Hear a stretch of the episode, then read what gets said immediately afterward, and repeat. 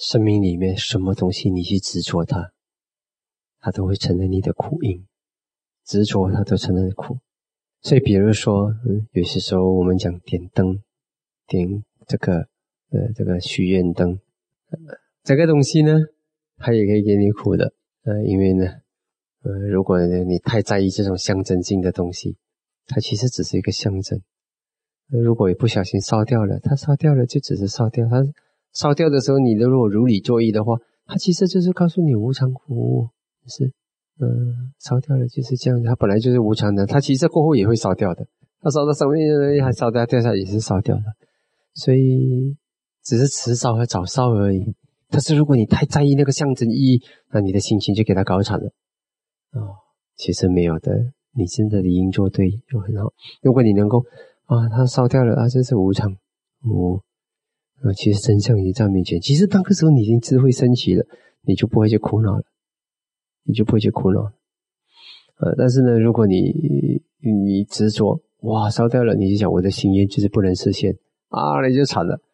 就是烧掉，简单讲就是这个不小心嘛，很简单嘛，不小心碰到，然后以后小心一点就就不会了嘛，很简单。你在因上想就是这样，如果你太执着。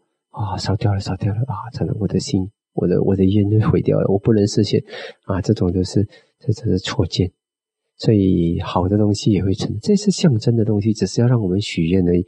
你在这个许愿的过程中，让自己的心情跟着那个到底烧飞上不上，你就苦恼啊！那个就是它不上就不上了，你不管它了，对吧？嗯，就是所以这个东西很重要。嗯，不如你作意的话。什么东西都会苦，如你做一什么东西都是一种力量解放。所以有些时候，嗯，不要掉进迷信。我们的是是借一个因缘，点一个蜡烛，其实也没有什么东西，只是我们最主要的善因都是在我们的心里，不是在外面。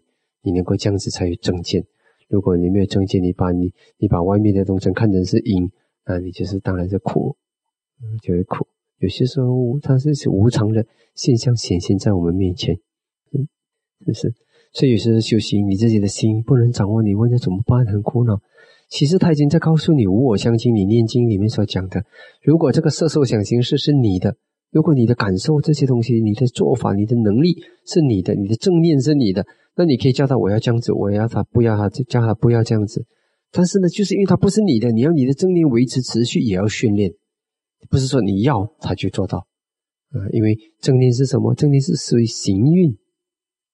嗯，行运，你的行运不能够说你要他这样就这样不要他，他只是因缘合合而成的，所以在这样的了解，他有他的因缘，所以你不能够说我要他这样，我要他不要这样。无我的现象正在显现在我们面前了，所以我们竟然不能接受啊！你说这个就是没有把平时学法的智慧用出来，我们才会苦恼。